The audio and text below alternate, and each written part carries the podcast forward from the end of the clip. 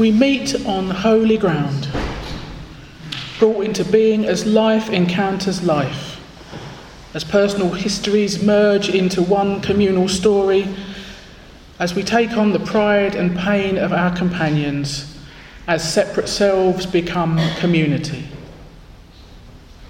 How desperate is our need for one another, perhaps more so than ever in these seemingly precarious times our silent beckoning to our neighbours, our invitations to share life and death together, our welcome into the lives of those we meet and their welcome into our own.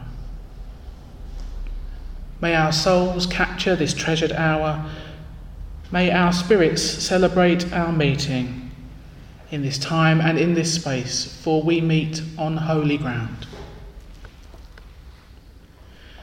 Well, good morning, everyone, and welcome to Essex Church. Welcome to this precious gathering, this precious and somewhat select gathering of spiritual seekers, drawn together from near and far, some here in person, and some, perhaps more than usual, listening in via the podcast.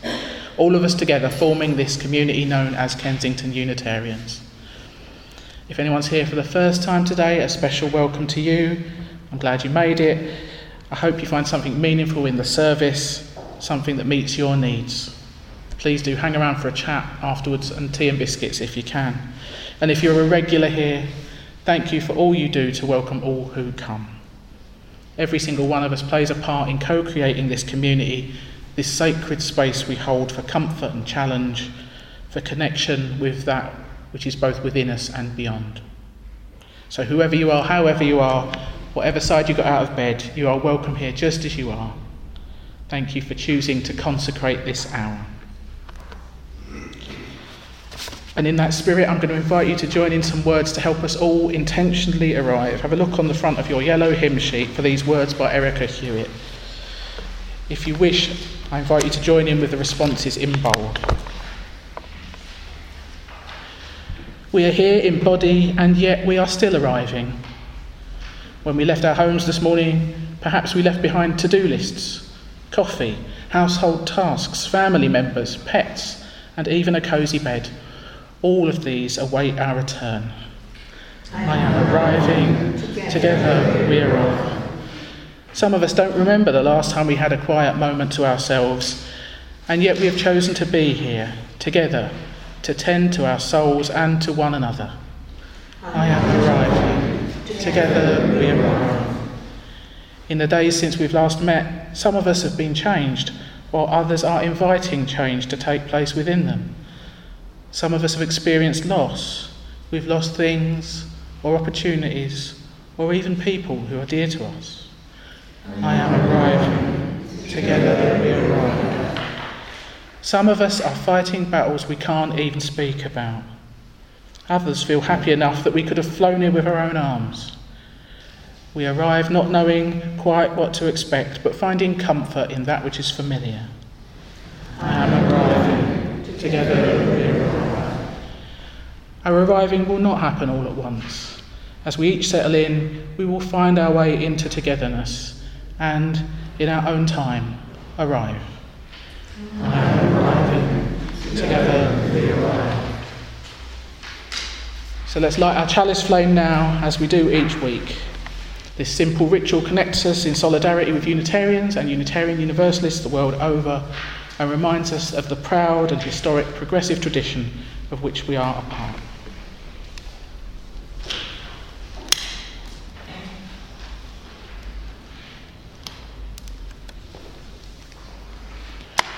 Out of the darkness, light. Out of the light, warmth. Out of the warmth, joy out of the joy, togetherness.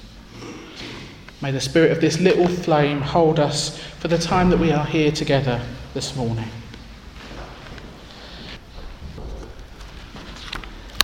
We're going to move into a time of prayer and reflection now, probably a, a, slightly extended time. So let's take a moment to get ourselves into the right state of body and mind to pray together. Perhaps put down anything you don't need to be holding strive to be fully present here and now in this sacred time and space with ourselves, each other, and that which is larger than us all. Relax into this time of collective prayerfulness as we take the opportunity to reflect on our lives and the life of the world, and particularly, we'll also be marking International Women's Day in our prayers today.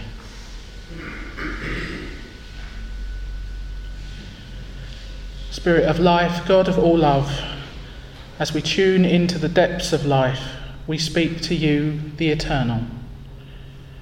We speak to the mysterious thread that connects us one to another and to the entire universe.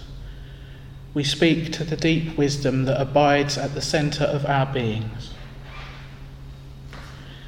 We embody the yearning of all people to connect with each other more deeply, to hear each other more keenly to see each other's joys and sorrows as our own, and know that we are not alone. That is, unless we choose to create solitude for ourselves, and even then, community awaits us on the other side. Out of our yearnings, we have come to gather as this religious community. May we help each other to proclaim the possibilities we see, to create the community we desire to worship what is worthy in our lives, to teach the truth as we know it, and to serve with justice in all the ways that we can, to the end that our yearning is assuaged and our lives fulfilled in one another.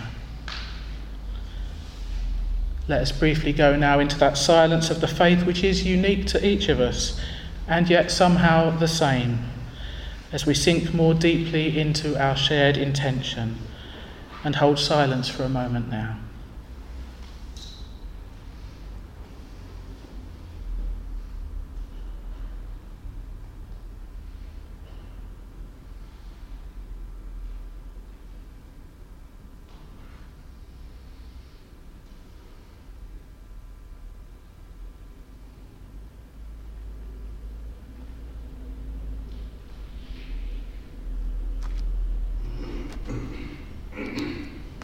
And in our prayers, let us also honour International Women's Day today, which this year has the theme Each for Equal, which calls for each of us to take some responsibility for challenging stereotypes, fighting bias, broadening perceptions, improving those situations that we do have some power to influence, and celebrating the achievements of women, all towards the goal of true gender equality.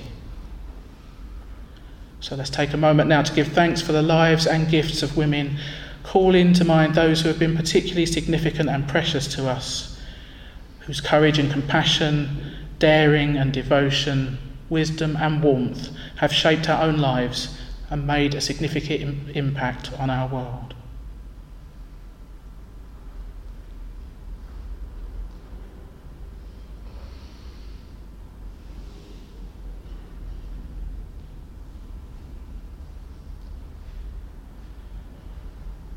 And let us call to mind too, with regret, all those women whose gifts have been overlooked, whose work has been devalued, whose contributions have been sidelined and their potential stifled, because we still live in an unjust and unequal world.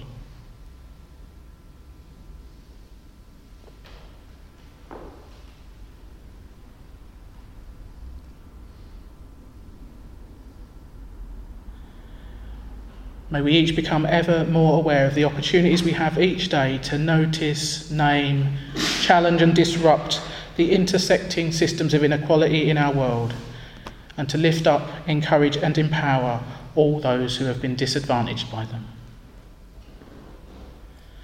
And now, taking a wider view, let us focus our loving thoughts and prayers on all those who are troubled and suffering in our world right now. And let us pray also for those who care, those who act to improve the lot of those in need. In another moment's stillness, let us call to mind a person or a situation that is in need of our loving prayers right now.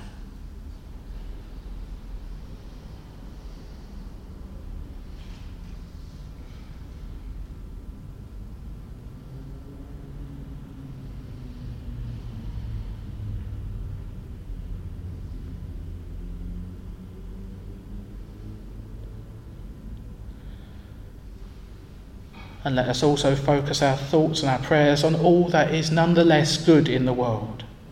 Those things we can still be grateful for right now. All the kindness, beauty, and pleasure we've known and witnessed in the past week. In another brief moment of stillness, let us call to mind something we feel moved to give thanks for.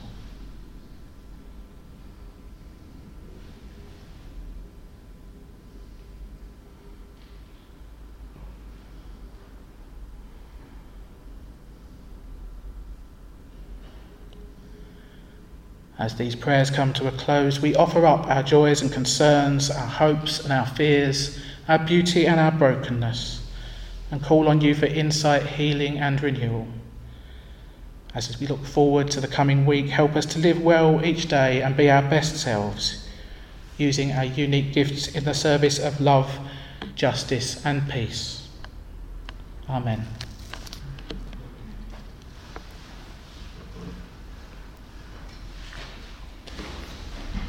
A Home for the Heart Contemplating Intimacy by Charlotte Kasl. Intimacy is often felt in the spaces between us as a sense of familiarity, knowing, and care that flows between two people.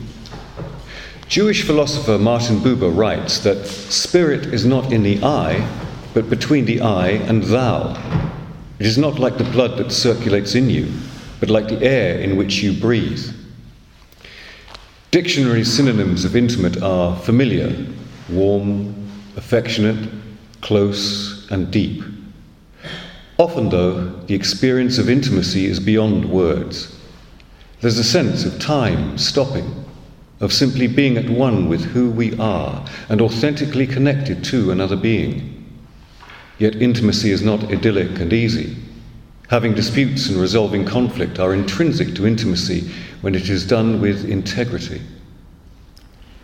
True intimacy requires a willingness to be vulnerable and to be affected by another, to be known, loved, and transformed. Intimacy also requires surrender to our inner truths. It's like making a covenant with ourselves. I will not perform for you, exaggerate for you, or fake it to please you. I will let, let you know me as I am without trying to control your response.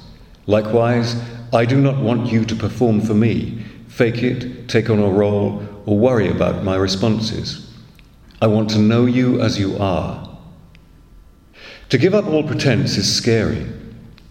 Yet only through this level of honesty and integrity do we develop the core sense of self that allows us to risk closeness to open our hearts and allow ourselves to be known. We can only connect with people when we can see them as distinct from us. Part of being intimate is to ask in a hundred ways, Who am I? Likewise, we need to open ourselves to the other and be able to ask, Who are you? If we try to modulate the differences, we dull the spark of intimacy. We distort our perceptions of others, assuming they want what we want, or to perceive situations as we do. We never truly know them as they are. When we see people as distinct, we bring them into sharp focus. This is beautifully illustrated in the story The Little Prince by Antoine de Saint Exupéry.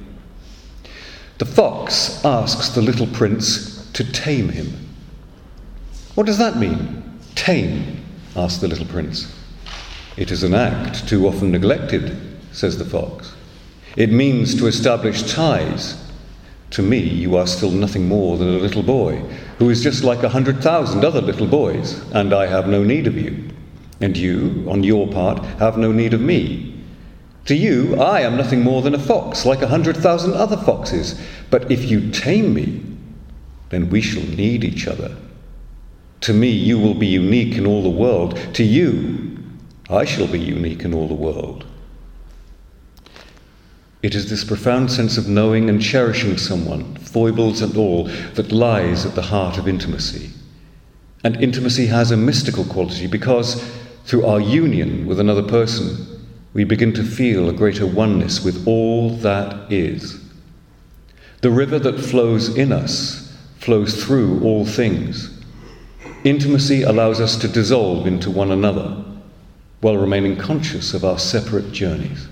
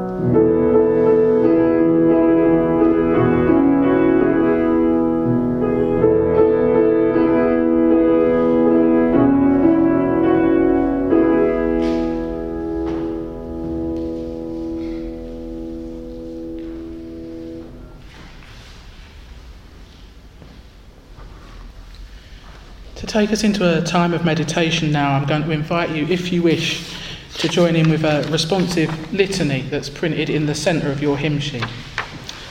These words come from a marvellous group called Enfleshed, who are producing all sorts of wonderful, slightly radical material with an emphasis on liberation. I'm sure you will hear more of it in this church in the months to come. This responsive reading invites us to reflect on our need for intimate connections with friends, lovers, family, fellow creatures with whom we share this planet. The need for these intimate connections in order to fully become who we are, to become our truest self to preview the final verse, it says, There is no me without you, we shape one another. So if you wish, I invite you to speak the refrain printed in bold This is loving and being loved. And after this reading, we'll go into a few minutes of shared stillness and silence. As ever, you're free to use that time to think your own thoughts, to meditate in your own way. And I'll sound the bell to bring that silence to a close.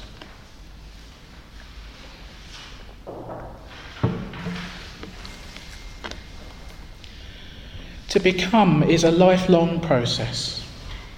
Nothing is constant, not even the self. We evolve in the midst of narratives meant only for some, and ways of being made narrow by fear and power. We must then have the courage to listen to the truth of our own lives, to the wisdom that comes from within, responding without resistance or need to control, but with welcome and curiosity. This is, this is what ensures our becoming is an unfolding of our truest self. This lifelong labour cannot be carried out alone. It requires help from friends and lovers, family and creaturely companions who bear witness to what makes us come alive and say to us, Listen, look, feel, pay attention to that. This is loving and being loved. Telling the stories, sharing in the memories, giving thanks for the relationships, understandings, and experiences past that have shaped us to this day. This is loving and being loved, celebrating new beginnings that excite, holding risks together, leaning into unknowns with the promises of support and companionship. This is loving and being loved. Listening to the future calling uniquely to each of us in the midst of all life's noise helping one another find our place in the shared labour of collective life, supporting each other in what it is the world's ache is asking from us. This is loving and being loved. To say for the first time, This is who I am. This is the truth of my body, and this is what I know about myself. This is my name, and this is where my path is leading me. And to have it heard, have it received, have it affirmed and then to say it again and again as we change and as the world changes, and to have each proclamation greeted with an open armed embrace. This is loving and being loved. There is no me without you. We shape one another. The sacred that birthed us weaves our lives together so that we can only find ourselves through shared becoming. For my journey and all its winding ways, for yours for all the saints who laboured for what it is, all the kin who made lives, whose lives made ours possible, for all those yet to come, for whom living our truths today will mean breaking possibilities open for them tomorrow. We pause, we give thanks, we acknowledge. This is loving and being loved. So let us put down our papers now and get comfortable in our chairs taking that sense of connection with us as we settle into a time of companionable stillness.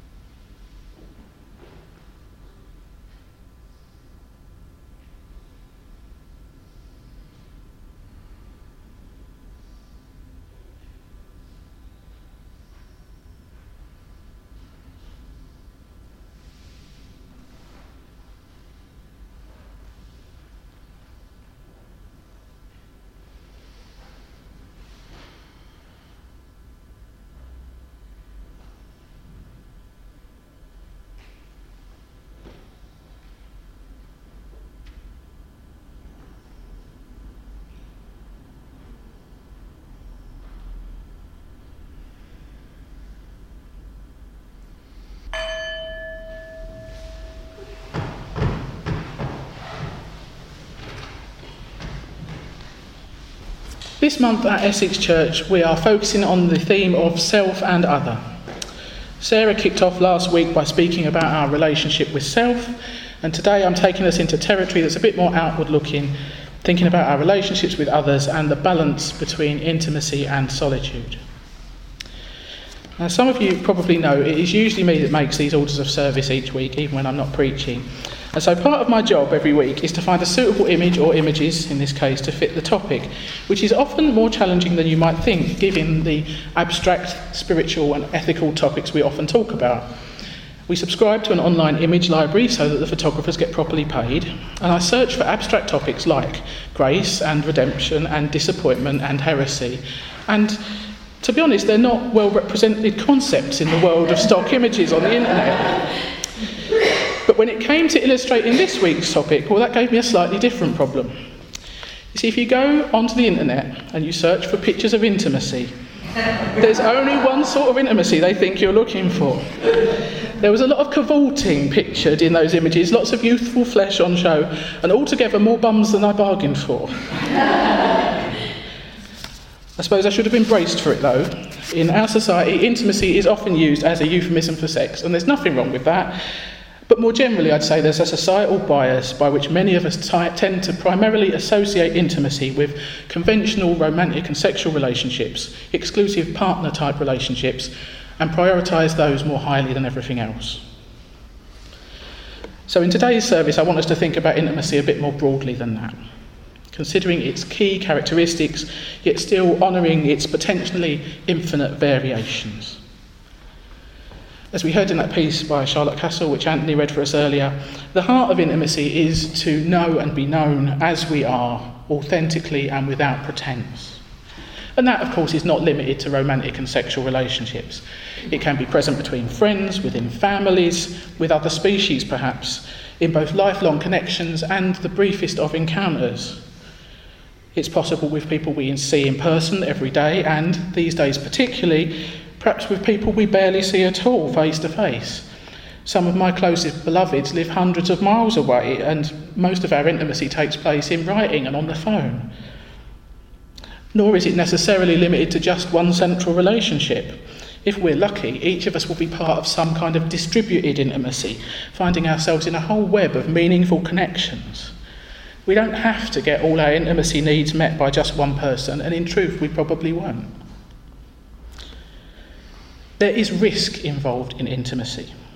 To know and to be known, we must first trust that when we are that honest, when we make ourselves so mutually vulnerable with someone else, that we will be safe and we will be accepted. That the precious gift of our true self will be received with love, or at least with care and attentiveness. That this sharing will lead to connection. We need to risk dropping our masks and telling our truth rather than putting on a front and putting a respectable gloss on our personality in order to try and win the other person over. Perhaps admitting our neediness, our hunger for affection and approval, and in so doing, risking disappointment. Or revealing some of our struggles, some of our less acceptable bits, and risking rejection. Intimacy is a kind of bilateral disarmament both must take down their defences to some degree, but usually one of you has to have the courage to go first, to unilaterally disarm your heart.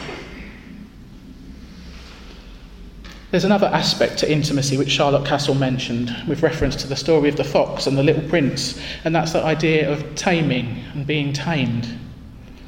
This is a necessarily slow process, one by which someone, someone who you've most likely met by chance, shifts from being just one of about 7.8 billion on this planet into the unique and irreplaceable soul who you cherish. It's a process of establishing ties, perhaps even acknowledging some degree of mutual dependence. And there's a third dimension to intimacy which we explored in our litany for becoming.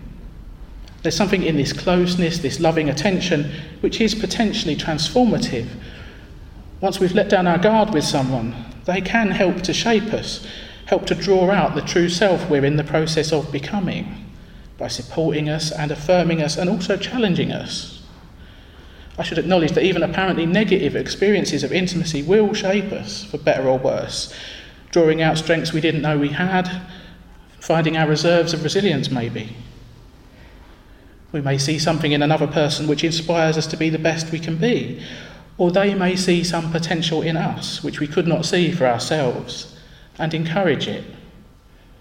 It may simply be that being seen and accepted for who we truly are, we just come to flourish naturally.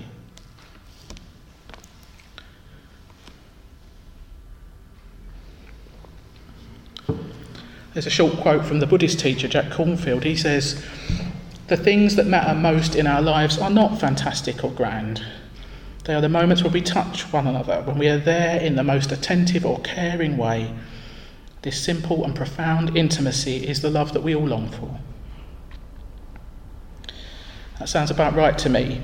This longing for intimacy of some sort, I would say, is a close to universal experience among humans and a major source of life's meaning for many of us. But there is something else I want to mention. The title of the service is Intimacy and Solitude, after all. In The Guardian this week, there was a long and wonderfully juicy interview with the actor and, as far as I'm concerned, national treasure, Miriam Margolyes. I don't know if any of you read it. Fantastic. I mean, it's still online, so do have a look. It was tremendously entertaining. It was just as naughty as you might hope. Um, but one of the more sober things she mentioned in passing was that she and her partner Heather, they've been together in a romantic relationship for over 50 years, uh, they choose to live in different countries. Miriam Margolyes' career in TV and film is busier than ever at the age of 78, and her partner is an academic who is active in retirement. They've both got work to do, which they care about, work which to some degree fulfills their purpose, their calling in life. So, to make this possible, they live in different countries. They see each other face to face about eight times a year, she says, but they speak on the phone every day. I've got to tell you, I envy this relationship. this sounds like a perfect setup to me in many ways. There's that balance they're playing with between intimacy and solitude, being known and clearly utterly cherished, and yet remaining people in your own right, honouring your own life sense of calling and what that requires you to do. I'd say we each have a part to play in the unfolding of the universe, some holy work that's ours and ours only so, for an intimate relationship to support that, to support our process of becoming, it needs to have a bit of breathing room. We should perhaps be wary of merging too much into the other person, being lost entirely and sacrificing our own life goals. And perhaps on International Women's Day, I ought to mention that this kind of disappearance has historically happened more to women. All this makes me think of some famous words by Kahlil Gibran from the Prophet on marriage, and I'll just share a few excerpts. He wrote, Let there be spaces in your togetherness, and let the winds of the heavens dance between you. Love one another, but make not a bond of love. Let it rather be a moving sea between the shores of your souls. Sing and dance together and be joyous, but let each one of you be alone, even as the strings of a lute are alone, yet they quiver with the same music. And stand together, yet not too near together. For the pillars of the temple stand apart, and the oak tree and the cypress grow not in each other's shadow. Words from Kahlil Gibran. Now, it seems to me that this apparent paradox, these elements which seem to be in tension with each other in intimate relationships, can be characterized in lots of ways. Within ourselves or between ourselves and a significant other, there can be tensions between intimacy and solitude, closeness and distance, attachment and freedom, dependence and independence, surrender and autonomy, too muchness and not enoughness. And I expect we all have different and fluctuating needs along all of these axes. Each intimate relationship, therefore, is likely to exist in a state of slightly unstable equilibrium, and negotiating around these mismatched and ever changing needs might well feel awkward and difficult. But in a way, even this process of constant negotiation and rebalancing, that too is part of our process of becoming. There's a quote on the front of your order of service from Esther Perel, a psychotherapist, which speaks to this, and I'm going to read a slightly extended version of it to you. She writes Love rests on two pillars surrender and autonomy. Our need for togetherness exists alongside our need for separateness. One does not exist without the other. With too much distance, there can be no connection. But too much merging eradicates the separateness of two distinct individuals. Then there is nothing more to transcend, no bridge to walk on, no one to visit on the other side, no other internal world to enter. When people become fused, when two become one, connection can no longer happen. There's no one to connect with. This separate, thus, separateness is a precondition for connection. This is the essential paradox of intimacy. Wise words from Esther Perel which speak to that necessary tension between intimacy and solitude. Another dimension of this tension can perhaps be expressed in more explicitly spiritual terms. As Charlotte Kasl said in that reading earlier, through intimacy we begin to feel a greater sense of oneness with all that is and perceive the river that flows in us flows through all things. Yet at the same time, we remain conscious of our separate journeys as in intimate connection, we may truly see the other, see each other as unique and unrepeatable points of light in the unfolding universe. And in that second quote on your order of service, Martin Buber spells out the theological dimension of intimacy even more directly when he says, When two people relate to each other authentically and humanly, God is the electricity that surges between them. In this picture, we might think of deepest intimacy as experiencing that of God in the other. But let's not forget, in such a view, that the other is simultaneously experiencing that of God in us.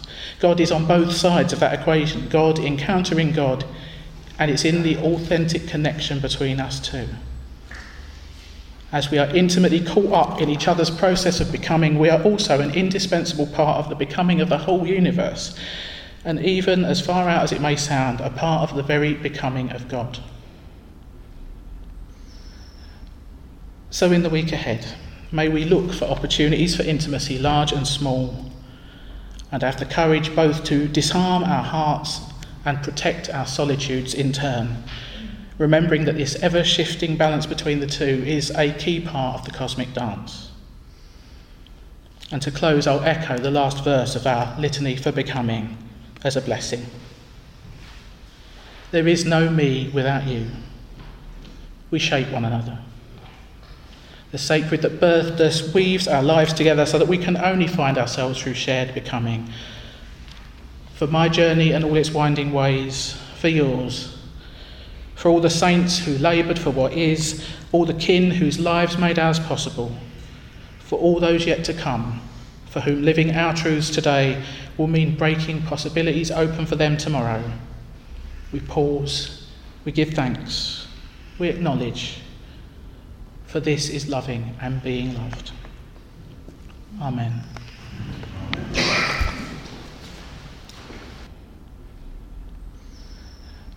No matter how small or how frightened we may feel in these uncertain times, we each have gifts that can still make a difference in the world.